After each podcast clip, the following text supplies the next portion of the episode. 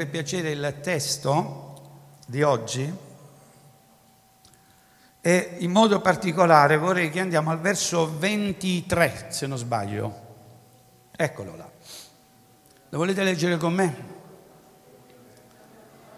Chi odia me, odia anche il Padre mio. Oggi è giorno di Pentecoste, ho preparato qualcosa sulla Pentecoste sono un po' di fogli, però vi posso dire che ne faccio, cioè non ve li spaccio, faccio uso privato, perché poi diventa, come tutti dicono, diventa troppo lungo. Ehm, li tengo qui solo per, per ricordarmi insomma, alcuni punti salienti. Da questo vedrete, dice il Signore, qualche cosa di straordinario, io spanderò e fonderò il mio spirito su ogni carne, dice ogni uomo, ogni persona, e tutti alla fine, dice, ricordate Gioele, tutti saranno profeti, tutti profetizzeranno, tutti avranno sogni, ma secondo Gioele questo doveva essere un fatto per quell'epoca da rimanere stupefatti, ma veramente stupefatti. Perché? Perché lo Spirito di Dio veniva dato in una maniera in cui prima non era stato dato. E se fino a un certo tempo lo Spirito Santo comunque ha agito nell'Antico Testamento, con la formula investiva una persona, ricordate, provate a leggere il libro dei giudici e voi troverete che lo Spirito investì eh, Sansone, e nel momento in cui lo spirito agiva lui diventava forte, quando lo spirito poi si ritraeva da lui e diventava da capo debole, va bene? Questo era un modo nell'Antico Testamento di ricevere questa potenza dello spirito. Allora, diciamo prima di tutto una cosa, parlando dello Spirito Santo bisogna tenere presente un fatto essenziale, basilare, lo Spirito Santo è Dio, chiaro? Lo Spirito Santo è Dio. Noi per, diciamo così, eh, per, per, per, essere collegati un po' alla tradizione del Consiglio Niceno, diciamo che ci sono tre persone in una. Certo andrebbe spiegato nella misura in cui è possibile spiegare, ma oggi lo diamo per acquisito. Lo Spirito Santo è Dio, va bene? Nell'Evangelo di Giovanni ci sono degli episodi interessanti, si tratta di due incontri che Gesù ha avuto con due persone completamente diverse una dall'altra.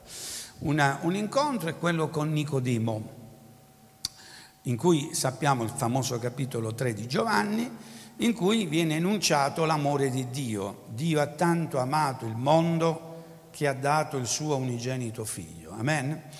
E l'altro incontro molto particolare, dicevo, con una persona diversa da Nicodemo. Sappiamo che Nicodemo era un dottore della legge, quindi uno, un esperto di cose bibliche dell'Antico Testamento. L'altro incontro che Gesù ha avuto è con una persona diversa, uno era un uomo, l'altro è una donna. Eh, uno era giudeo, l'altro invece è samaritana e uno era un uomo rispettabile l'altra era una invece che avendo avuto cinque mariti era in una condizione completamente diversa.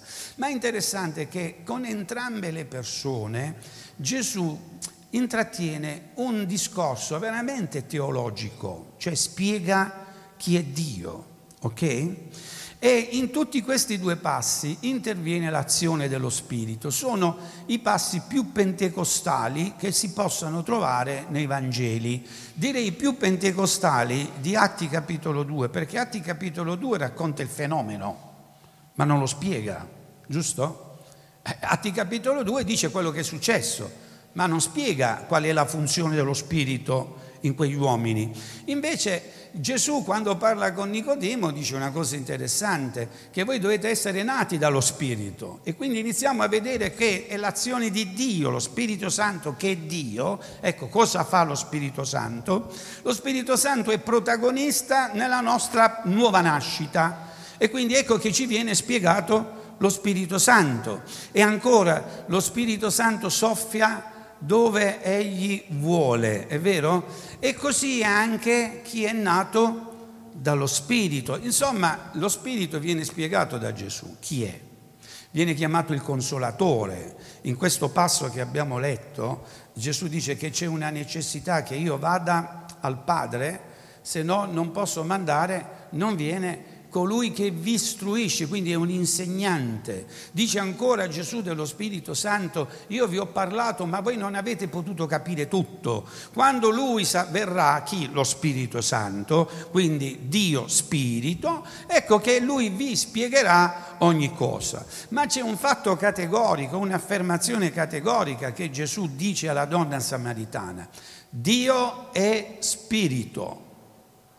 Che noi lo diciamo così, magari in questa pronuncia, in questa frase, avendo tolto l'articolo, pensiamo a una definizione di Dio in senso etereo, invece no, là andrebbe detto Dio è lo Spirito. Amen. E quando noi diciamo che vogliamo essere battezzati nello Spirito Santo, se lo Spirito Santo è Dio, cosa stiamo dicendo? Che vogliamo essere battezzati in Dio. Amen? Nessuno dice amen. Dici, boh, che ne so, diccelo tu. Ora, guardate, battesimo significa immersione, no? E quindi se battesimo nello Spirito significa immersione nello Spirito e lo Spirito Santo è Dio, significa che noi vogliamo essere immersi in Dio. Straordinario. Aveva ragione Gioele che diceva guardate che questa è una cosa straordinaria, non è mai successo prima è, qualche, è una novità, è una novità diciamo di portata cosmica perché finalmente noi siamo in Dio e poi Gesù in, Luca, in Giovanni capitolo 5 dice se voi dimorate in me e le mie parole dimorano in voi. Ecco perché si parla dell'azione dello Spirito come il vettore della comunione, la comunione con gli uomini e la comunione con Dio. Quanti di voi hanno fatto il segno della croce? Non oggi, ma nella propria vita? Qualcuno l'ha fatto? E io qualche volta l'ho fatto, il segno della croce. Ora, qualcuno nell'ambito evangelico ha voluto vedere nel segno della croce il, lo, lo, lo, stigma negativo eh, della Chiesa Cattolica, ma in vero il segno della croce è una tradizione cristiana antichissima, però non veniva fatto nel modo in cui mo viene fatto, adesso viene proposto. Possiamo fare insieme il segno della croce? Si fa così, no? Ok? Ma eh, che cosa significava? Beh, significava, era un gesto con cui si volevano richiamare, diciamo così, la, la, la dottrina della Trinità. Perché l'Apostolo Paolo, ad esempio, tante volte dice l'amore di Dio, il nostro Padre Celeste, la grazia del suo figliuolo Cristo Gesù e la comunione con lo Spirito. Quindi, volendo spiegare in modo estetico questa cosa, no? nella, nella, nelle direzioni, ecco che i credenti dell'epoca dicevano l'amore di Dio che va dall'alto verso il basso, la grazia di Cristo, perché nessuno è salito se non colui che è disceso, quindi in questo senso, quindi si faceva così e poi si faceva così per dire la comunione dello Spirito eh, con il padre, con il figlio, ma anche fra di noi. E quindi guardate, bisogna forse ritornare a questo aspetto importante, a questa nozione. Senza lo Spirito noi non siamo né in comunione con Cristo, né siamo in comunione col Padre e né siamo in comunione fra di noi. Lo devo ripetere, senza lo Spirito Santo noi non siamo in comunione col Padre, noi non siamo in comunione col Figlio e non siamo nemmeno in comunione con di noi, fra di noi. Noi abbiamo bisogno dello Spirito Santo anche questa mattina per essere Chiesa e popolo di Dio. Senza lo Spirito noi siamo un insieme di persone più o meno simpatiche, voi siete bellissime agli occhi miei, ma sapete ci sono tante altre riunioni che si possono fare, ma lì dove c'è lo Spirito del Signore, lì c'è la Chiesa. E la presenza del Signore non viene comunicata se non attraverso lo Spirito Santo. Gesù ha detto lì dove sono riuniti due, tre persone, nel mio nome, ok? Nel mio nome, lì è la mia presenza. Ma così come Gesù ha detto, essere nel nome di Gesù risulterebbe impossibile senza l'azione dello Spirito. Per andare a Gesù È, Gesù che lo dice, nessuno viene a me senza che il Padre lo attiri. Per andare a Gesù, per dire che Gesù è il Signore, non, non, non, è sufficiente la mente, la carne, come Gesù disse a Pietro, non è stato carne e sangue che te l'hanno rivelato, ma lo Spirito mio, dal Padre, no? Lo Spirito del Padre. Quindi attenzione, senza l'azione dello Spirito noi non possiamo andare a Gesù. Andiamo a Gesù solo se noi siamo attratti dallo Spirito. E lo Spirito ci guida, Egli è la nostra guida. Dio è in noi e noi vogliamo essere immersi in Lui per ricevere guida, per ricevere conoscenza, posso dire per, per avere anche salute nella nostra mente. Che quando lo Spirito agisce nella nostra mente, i nostri pensieri funzionano meglio vanno via un po' di fobie, di paure, di paranoia, di odio, Ora, tornando all'odio, chi odia me odia anche il Padre mio. E Gesù dice, il mondo mi odia e come ha odiato me, odierà anche voi. E guardate, sono parole forti, il mondo mi odia. E perché mi, mi odia? Perché non hanno riconosciuto che io vengo dal Padre, giusto? Quindi è chiaro che la connotazione del mondo in questa frase di Gesù è ben circoscritta. A chi si riferiva? Eh, non si riferiva ai, ai, sudafricani, non si riferiva agli australiani, non si riferiva agli inglesi, ai canadesi. Chi stava odiando Gesù, il mondo di cui Gesù parlava, era un mondo ben definito, che era il, il mondo ebraico. Chiaro? Era il mondo ebraico. Chi stava odiando Gesù? Quando, quando noi parliamo del mondo, parliamo diciamo in modo così generalizzato tante volte da non comprendere che sì, esiste un mondo, ma esistono pure i mondi, cioè esistono i contesti. E il contesto in cui Gesù parla di questo, chi odia me odia anche il Padre mio, era chiaramente riferito al popolo ebraico che non l'aveva riconosciuto, non lo aveva accettato. E l'unica soluzione, l'unico modo perché il popolo potesse, o meglio, perché soprattutto i sacerdoti potessero riconoscere Gesù, era quello di farsi guidare dallo Spirito, così come Gesù ha parlato a Nicodemo. Avevano la legge, ma non avevano lo Spirito, avevano la lettera, dice l'Apostolo Paolo, ma non avevano lo Spirito. E quando Gesù si è presentato senza l'azione dello Spirito in queste persone, beh, era difficile doverlo riconoscere. Noi sapete perché riconosciamo Gesù? Perché Dio stesso ci ha parlati e ce l'ha spiegato. E in questo c'è l'elezione, la elezione, cioè quelle persone che ricevono da parte dello Spirito un messaggio che ci attira verso Cristo.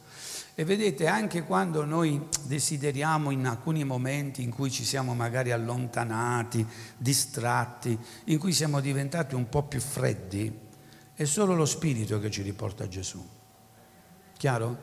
È lo Spirito Santo che ci porta a dire voglio andare a Gesù e Gesù ci mette in comunione col Padre. Ora, detto questo, che eh, sicuramente può essere utile per comprendere che la vita del credente, la vita della Chiesa è nello Spirito, è nello Spirito, in questa sorta di immersione, in questa specie di immersione. Detto questo significa che dobbiamo sempre cercare di più la comunione con lo Spirito. Comunione con lo Spirito. E comunione, sapete, contiene pure il concetto di comunicazione, cioè qualche cosa la devo dire e qualche cosa lo Spirito me la deve dire. Chiaro? Se non parliamo con lo Spirito Santo, noi difficilmente entriamo in comunione con lo Spirito Santo. E sapete che noi stiamo un po' trattando in senso generale l'adorazione e la vera adorazione non c'è senza lo Spirito. Lo devo ripetere. Ora noi non sapremo pregare come si conviene, ma lo Spirito intercede per noi con sospiri, sospiri ineffabili e poi c'è anche un'altra parola, secondo Dio, cioè l'unica maniera per portare un'adorazione a Dio. Il titolo di oggi, grazie per Nunzia che mi ha detto Aldo hai dimenticato di, di scrivere il, il passo, Il titolo che do oggi è, riguarda il fuoco, no? Pentecoste, il fuoco che cade dal cielo. Perché è importante dire questo? Perché ehm, quando Gesù parlò con la donna samaritana, trattò eh, un fatto importante, cioè qual è il luogo dove dobbiamo adorare. Perché sapere il luogo dove dobbiamo adorare è già una garanzia di dire siamo nel posto giusto dove adorare, no? E mm, sapete che si organizzano molti, molti viaggi eh, in Terra Santa perché qualcuno pensa che andando in Terra Santa si può adorare meglio. Chiaro? E chiaramente è un... Eh, è, è, è qualcosa di comprensibile, no? Perché? Perché noi effettivamente cerchiamo un luogo specifico dove adorare. Ancora oggi si organizzano i pullman per andare lì dove ci sono le apparizioni mariane. Fa leva su un fatto che diciamo è antropologico, è un'esigenza dell'uomo, quello di trovare il luogo sacro noi vogliamo identificare un luogo diverso dagli altri perché questo luogo è sacro io voglio andare lì perché se quel luogo è sacro sono più vicino alla presenza di Dio, giusto? Quindi ecco perché le persone vanno a Fatima, perché le persone vanno a Lourdes e prendono anche cose che sono del luogo, tipo l'acqua di Lourdes, no? È a Lourdes che si prende l'acqua? Eh? Io ricordo di un'azione legale che fecero delle signore che erano andate a Lourdes e avevano riempito delle taniche di acqua. Poi il pullman, arrivato all'altezza di 20 miglia, eh, ebbe problemi al motore e l'autista vide queste taniche di acqua perché era andato in ebollizione e le versò nel... il, il pullman guarì. Insomma, le, le taniche perché? Le, eh, perché vengono di là. Sapete quante persone nel, negli anni, nei secoli sono andati in Palestina e tornavano con le reliquie. Che cos'erano le reliquie? Era qualcosa di quel luogo che richiamava la vita di Gesù e si voleva riportare eh, in, insieme perché una parte di quella, quella cosa sacra che è la terra che sta lì. A un certo momento si trovavano così tanti chiodi della croce di Gesù, diceva, eh, se non sbaglio, un, un, un riformatore, che con, con, quei chiodi si sarebbe, si sarebbe, potuto armare un esercito di spade, no? Tutti volevano e pensavano di aver trovato il chiodo eh, di, della croce di Gesù, il velo della Veronica, quell'altro l'altro che sta lì a, a Torino, come si chiama? La Sindone eh, anche un imperatore si fece mettere un, un, pezzo di ferro nella sua corona e diceva che quel pezzo di ferro, che era, la corona era d'oro, però l'anima era di ferro, quel pezzo di ferro veniva dal, da uno dei chiodi, quello dei piedi, no? Di, che aveva, aveva trafitto Gesù. Insomma abbiamo questa esigenza di sapere dove, di sapere dove. È interessante invece che la Bibbia, più che sul dove, ci ci spinge a cercare il quando, cioè non è una questione di posto, è una questione di tempo. Lo devo spiegare forse. Tu puoi, disse Gesù alla donna samaritana, adorare dove ti pare e piace. Donna, è arrivato il tempo che non si pregherà, non si adorerà più né sul monte Carmel, quella donna era una samaritana, né a Gerusalemme. Mamma mia, allora perché andiamo a fare i, i tour a Gerusalemme?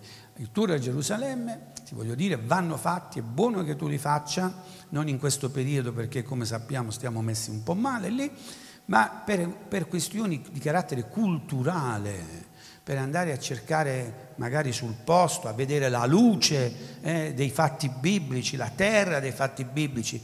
Ma attenzione, se tu stai cercando il Signore, il Signore lo puoi trovare, il punto vero, in ogni luogo.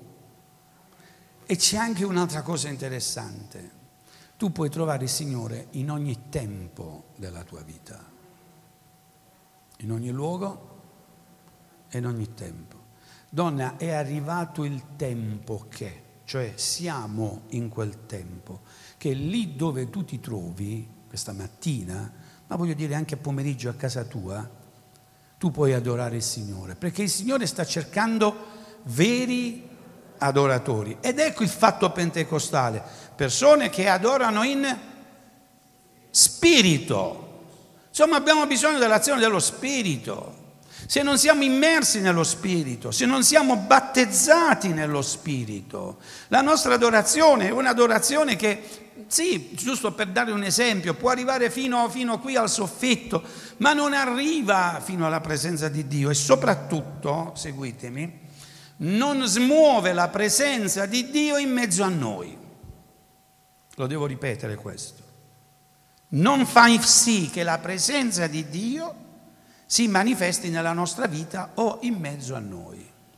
Una cosa importante nella cultura dell'Antico Testamento, quindi la, la cultura ebraica, era valutare in particolari momenti nella vita spirituale del popolo se Dio si stesse o meno manifestando con la sua gloria, quella che viene chiamata la Shekinah. A un certo momento, in determinati momenti nella Bibbia, noi troviamo che il Signore ha apprezzato un luogo, in quel caso il Tempio di Gerusalemme, scendendo con la sua gloria. Ricorderete che il giorno della dedicazione del Tempio di Gerusalemme gli organizzatori avevano organizzato tutto, c'erano i sacerdoti lì nei pressi, nel luogo santo, fuori al Tempio, nei pressi del, del portone, così stavano i cantori, così come Davide li aveva stabiliti.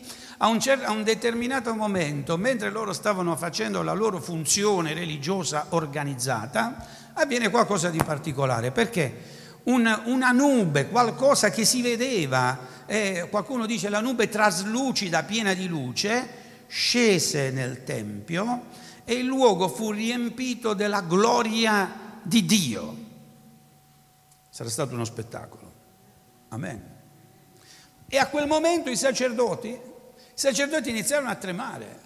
E guardate che i sacerdoti nella loro funzione dovrebbero essere quelli che ne capiscono di più di altri di che cosa? Di come si sta nel luogo sacro. È quello che ti garantisce fino a quando tu ti puoi avvicinare e, e, e quando non è il caso di avvicinarsi. Loro sono gli esperti, loro ti dovrebbero dire fin qui puoi arrivare, oltre non passare il segno. D'altronde il Tempio di Gerusalemme era strutturato in questa maniera fin qui puoi arrivare, oltre non puoi andare, giusto? Un, un, un cortile, eh, poi a tempo di Erode il, luogo per le donne, fuori i gentili, ma tu che sei ebreo puoi arrivare nel cortile, poi solo il sacerdote può entrare nel luogo santo e solo il sommo sacerdote, ma perché vi entra il sangue prima di lui, può entrare nel luogo santissimo. Insomma, è costruito il concetto del sacro nel definire zone oltre le quali tu non puoi andare. Ma il fatto interessante è che quando la gloria di Dio scese nel Tempio, tracimò il luogo del santo, cioè uscì fuori, capite? Non si fermò nel luogo santissimo, venne fuori e la gente fu costretta ad allontanarsi, scappò via perché qualcosa di straordinario, di potente. Immaginate cosa poteva essere quel momento in cui le persone sentivano la presenza di Dio sulla pelle. Scapparono via. E questo sapete che cos'è? È l'azione dello Spirito, nella quale noi abbiamo fatto l'esperienza di essere immersi. Puoi dire gloria a Dio? È qualcosa di straordinario. Loro scapparono. Noi invece stiamo chiedendo, Signore, vieni con la tua gloria, battezzaci col tuo Santo Spirito, riempi questo tempio. Perché ecco il concetto. Non serve più quel tempio, sta dicendo la donna, alla, alla, Gesù alla donna samaritana. Quel tempio, beh, ve lo dovete dimenticare. Guardate, non sono parole mie, sono parole di Gesù. Qui non sarà lasciata pietra su pietra. Ma perché? Qual era il motivo per cui quel tempio non serviva più? Ma semplicemente perché aveva perso la gloria di Dio non c'era più la gloria del Signore. E così come quando venne distrutto il primo tempio, stiamo circa 500-600 anni prima della venuta di Gesù, perché fu distrutto quel tempio? C'è quella bellissima profezia, quella bella immagine del profeta eh, Ezechiele che dice che la gloria di Dio si alzò dal tempio e si fermò su Gerusalemme quasi a voler vedere se la gente era ancora interessata ad avere la gloria di Dio o no.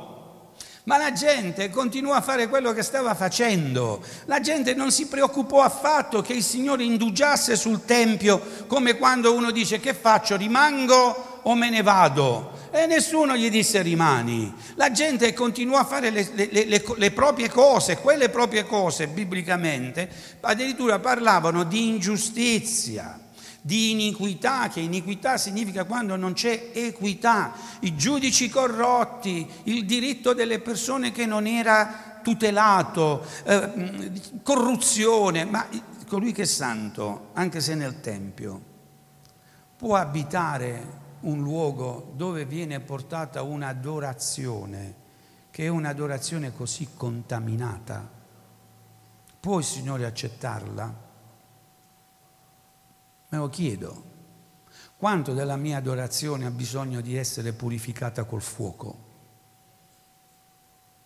Quanto della mia vita ha bisogno di essere purificato col fuoco? E quando l'Apostolo, scusate, Giovanni Battista ha detto, lui è quello che vi battezza con lo Spirito Santo e col fuoco, che sono due cose, Spirito Santo e fuoco. Forse ci stava dando un messaggio veramente potente. La tua adorazione arriva in cielo perché tu ricevi il fuoco che purifica ogni cosa. Beh, d'altronde sapete, se noi andiamo all'origine, abbiamo parlato la volta scorsa di Abele, Abele eh, offriva a Dio, eh, era una, un'offerta accettata perché scendeva il fuoco, il senso del gradimento dell'offerta era, si vedeva subito se scendeva il fuoco o meno. Se non scendeva il fuoco, beh, è un fatto tuo. Se invece scendeva il fuoco è un fatto mio e tuo, cioè di Dio e dell'uomo. Se non scende il fuoco non c'è approvazione dell'offerta. D'altronde ricorderete che era nella cultura dell'epoca, perché quando ci fu la sfida fra Elia e i profeti di Baal, tutto si giocò su questo elemento, se il fuoco sarebbe sceso o meno dal cielo. Ricordate? Eh, beh, sentite, qui se l'adorazione è vera e già c'è un senso, come, come definirlo, un, un, un, po' più monoteista delle cose, vediamo chi è il vero Dio, perché il vero Dio è quello che fa scendere il fuoco dal cielo, no? Perché gli altri dei non lo fanno scendere, ma il vero Dio è l'unico che è potente di mandare del fuoco sulla tua offerta. E, e bruciarla e purificarla. E anche quando l'acqua è stata versata, che poteva essere il modo con cui Elia voleva dare dimostrazione che non c'era né trucco né inganno, ricordate che l'altare fu impregnato di acqua e quell'acqua può parlare del, del, modo con cui noi cerchiamo di portare un'apparenza di ciò che è giusto. Anche quella evaporò. Anche quella. Insomma, Dio è un fuoco consumante. Amen? È un fuoco che consuma. E cosa consuma? Non è una distruzione. Consuma ciò che deve essere consumato. E allora questo senso dell'approvazione, guardate, è importante. Nella nostra vita noi abbiamo bisogno di ricevere il fuoco dal cielo, abbiamo bisogno di adorare e abbiamo bisogno di ricevere qualcosa dall'alto. Dobbiamo rivolgerci a Dio e sentire Dio. Dicevamo parlare allo Spirito e ricevere dallo Spirito. Io credo che quando siamo in questa dinamica ricercata, voluta, desiderata, come la cerva, Signore, anela l'acqua, così l'anima mia, Signore, desidera te. Se noi siamo in questo senso di bramosia della presenza di Dio nella nostra vita, noi parleremo e riceviamo risposte. È un fuoco continuo che scende sulla nostra vita. E l'unico che lo può spegnere non è il maligno, nemmeno Dio lo vuole spegnere, l'unico che lo può spegnere sono io. Infatti è scritto di ravvivare il dono. Eh, amen. L'Apostolo Paolo lo dice a Timoteo. E poi eh, ci, ci, viene detto anche di non, di non rattristare lo Spirito Santo. Quelli che rattristavano lo Spirito Santo e furono tacciati da Gesù di un peccato imperdonabile, erano proprio quelle persone alle quali Gesù si riferiva, chi odia me. Giusto? Ricorderete, in Matteo capitolo 12 si introduce questo, l'idea di questo peccato imperdonabile.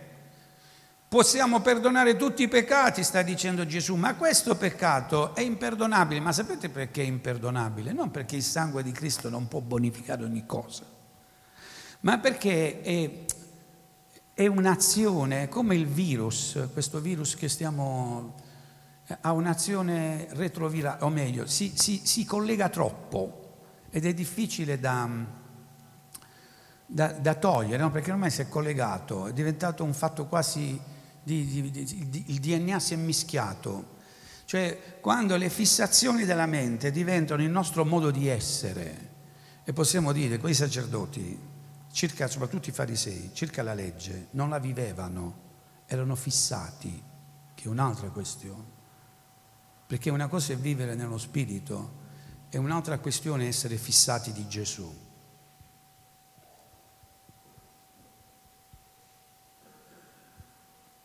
Se qualcuno vuole dire no, ma io sono innamorato pazzo di Gesù, lasciamo perdere le cotte. Gesù non vuole che tu abbia fissazioni di Dio. Gesù vuole che tu viva nello spirito di Dio, che è un'altra questione.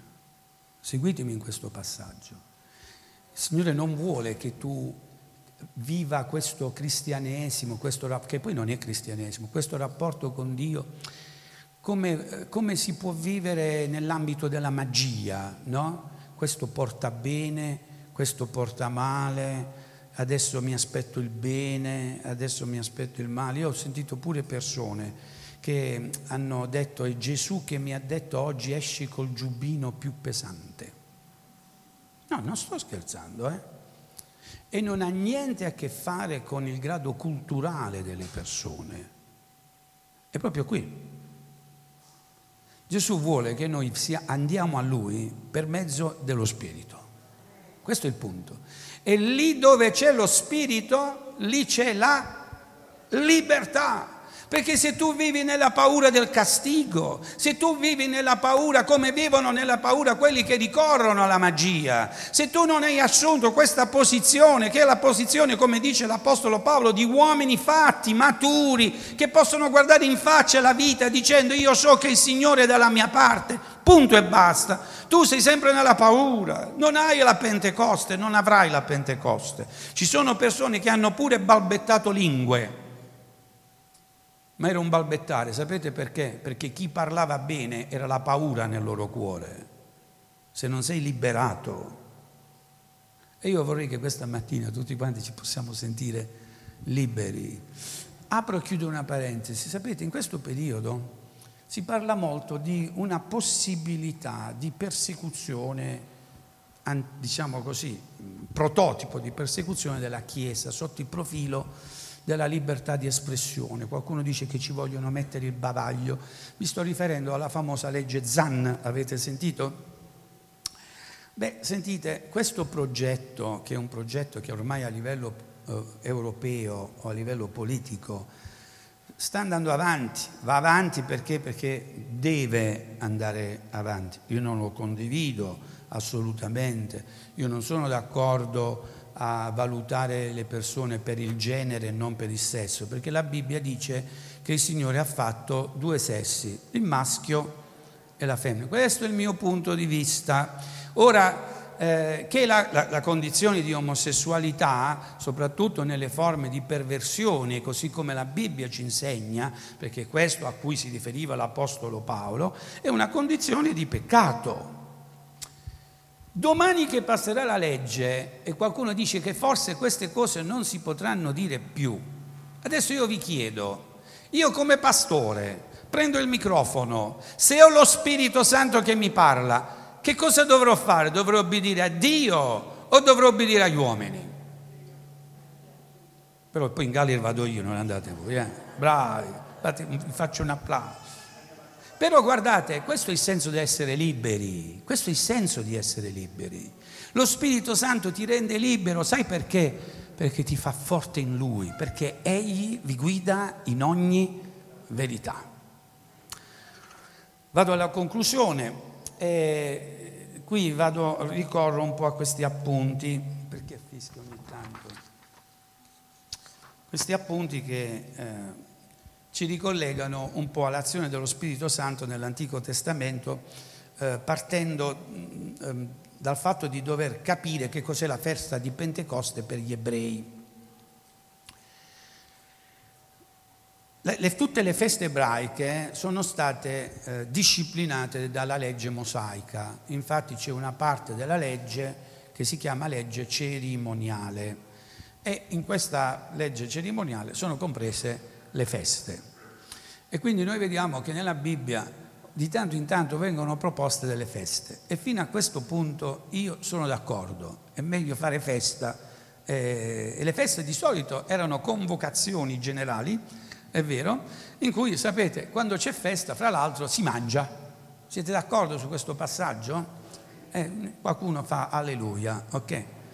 Alleluia. Eh, quindi eh, Signore voleva che il popolo facesse festa. D'altronde, sentite, la festa per eccellenza si, si trasforma in una cena che è quella di dover mangiare l'agnello. È strano che questa cena, questa festa no, non implica un'idea che poi è diventata un'idea diciamo di contemplazione cattolica, quindi post cristiano cattolica, che è quella della contemplazione, perché se oggi noi dovessimo pensare a una festa santa, difficilmente diremmo mangiamo, giusto? Diremmo digiuniamo, eh, diremmo inchini- stiamo tutta la giornata in preghiera, e... perché? Perché è una festa santa, va bene? Invece il Signore sembra che abbia un'idea diversa e sapete, una delle cose più belle che mi piacciono di Gesù è il suo modo umano di parlarmi, di parlarti. Ad esempio Gesù ha detto io non vedo l'ora di tornare perché mi piace questo vino. Guardate che non me lo sto inventando, è scritto qui. Io mangerò ancora del frutto della vigna quando, sarò, sarò, quando tornerò. È come se sta dicendo prendete le bottiglie, quelle buone, tendete dalla parte, eh? non le aprite fino a quando non ritorno io. E Gesù ha mangiato con i suoi. Gesù, uno dei più grandi miracoli, più spettacolare che ha fatto, è la moltiplicazione dei pani, dei pesci, le persone si saziarono. Insomma, queste feste ebraiche hanno una cosa interessante, soddisfano la natura umana, perché il Signore non è venuto a toglierci la nostra umanità, è venuto a completarla col suo spirito, capite? È venuto a completarlo. Tutto diventa santo perché Lui è santo in noi. Quindi Dopo la Pasqua sappiamo che l'altro passaggio importante nel tragitto del popolo ebreo era arrivare al Sinai, perché il Signore aveva detto a Mosè tu prenderai il popolo e lo porterai qui. E qui al Sinai, quando il Signore parlò, ricordate, quando disse togliti i calzari perché questo luogo è un luogo santo sulla montagna di Dio, voi verrete qui e voi adorerete che bello, no? Voi adorerete e, e lì ci mettiamo d'accordo perché l'intenzione qual era? Quello di costituire un popolo, per la prima volta nella Bibbia viene utilizzato questo termine, santo. Esodo capitolo 19. Quindi ci volevano circa tre mesi di tragitto. E Mosè eh, fu fedele al Signore, perché il Signore ha detto me li porti qua, il popolo lo voglio qui e Mosè ha portato il popolo alla presenza di Dio. Ora, in tutte le nostre manifestazioni di, di leadership, chiamiamole così, di guida, il Signore ci ha dato un compito, o come padre, o come madre, o come monitore di scuola domenicale, o come musicista. Tutto nella nostra vita viene ricondotta a un servizio, portare noi e gli altri alla presenza del Signore. Va bene? Che poi non c'è posto più bello se non stare lì dove c'è il Signore, alla presenza del Signore, lì dove scende quella, quella nuvola di, di benedizione. E la nuvola di benedizione sul monte c'era, ricordate? Eh, eh, si, si, vide la nuvola, si vide il, lo spettacolo delle trombe, insomma la gloria di Dio scese sul, sul monte Sinai. Il popolo poté vedere proprio con gli occhi cosa stava accadendo. Che cosa, cosa disse però? Si spaventò e disse a Mosè, no, no, noi non veniamo, vai tu. E anche Mosè dice, eh, eh, ci viene detto nell'epistola agli ebrei, era tutto spaventato e tremante. Sapete che significa? Significa che una cosa così, anche se aveva avuto già rapporto con Dio, non l'aveva mai vista. Questa volta Dio si presenta con una gloria diversa. Questa volta Dio sembra che è più Dio della volta scorsa, perché qui c'è, c'è potenza in gioco. Finalmente abbiamo un'idea di cosa può significare il potente di Israele e quando tu entri nell'azione dello Spirito, seguimi, tu inizi a capire cosa significa il potente di Israele.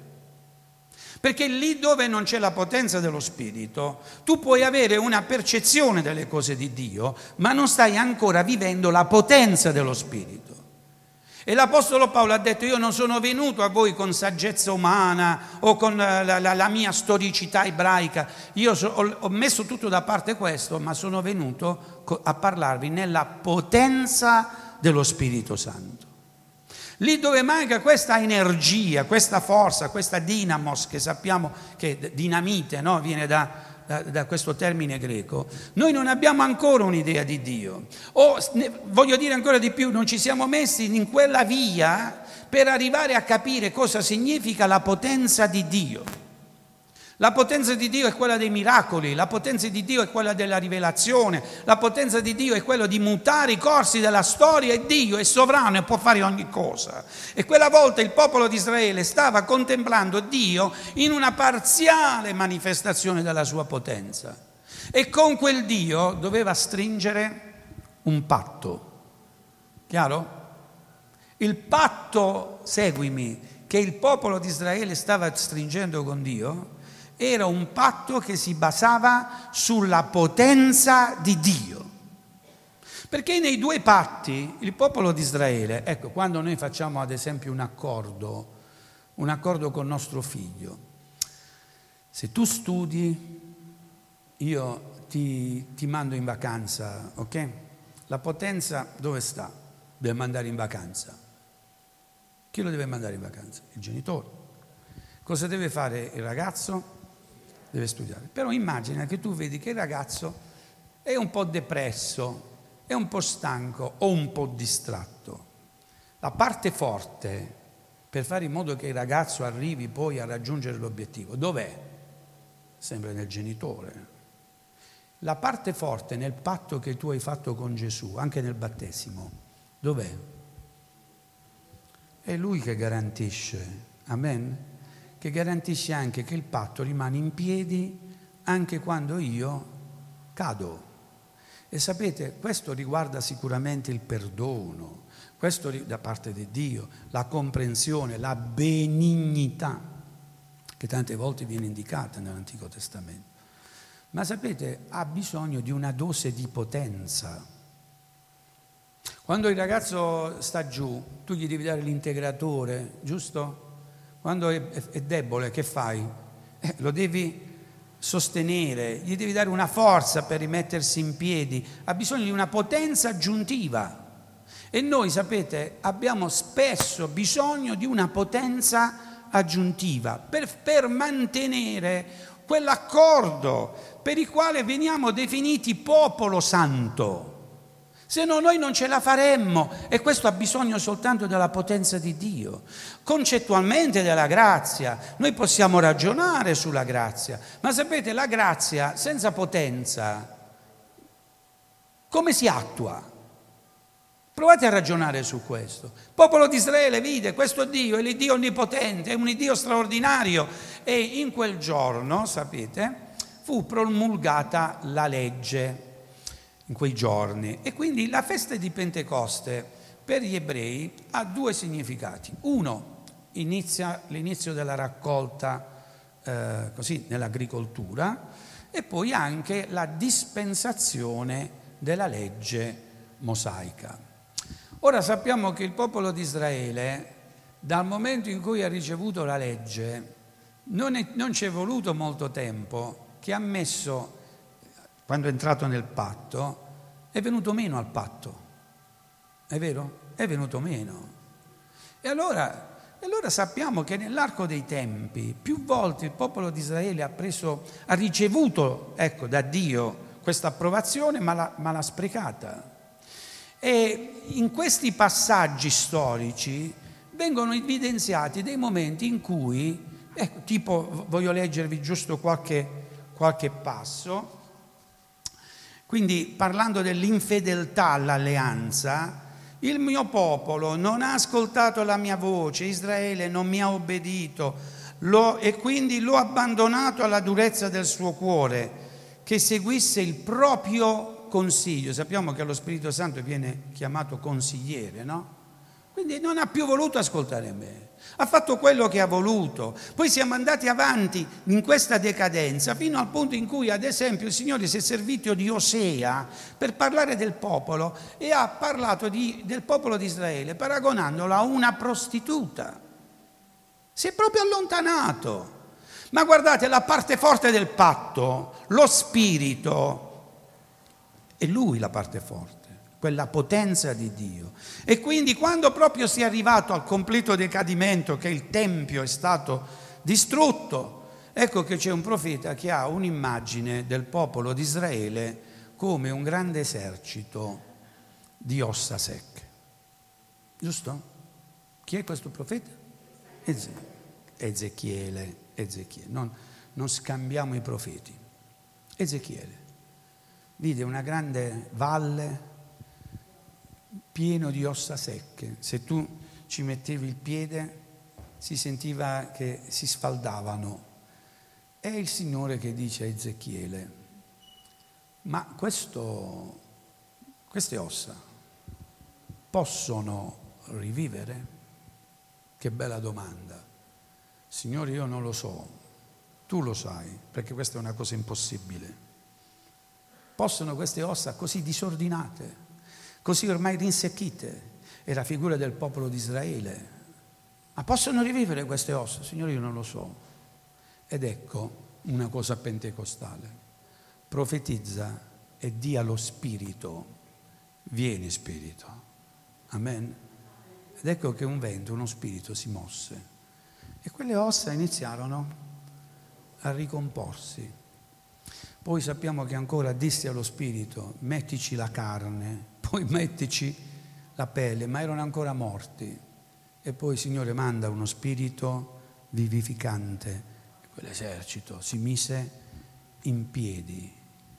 Io penso che questa è l'immagine, viene riconosciuta d'altronde, come l'immagine dell'azione dello Spirito Santo più potente nell'Antico Testamento in favore del popolo, cioè in favore di quanti avevano una legge, avevano un patto e non ce l'hanno fatta a rispettarlo e si sono ridotti nello stato in cui appunto è stato descritto. Però ecco che il Signore ha mandato questo, questo spirito. Facciamo subito un salto e arriviamo al momento in cui la Chiesa, undici persone più alcune donne, erano un po' come quelle ossa secche. Noi ci mettiamo in piedi perché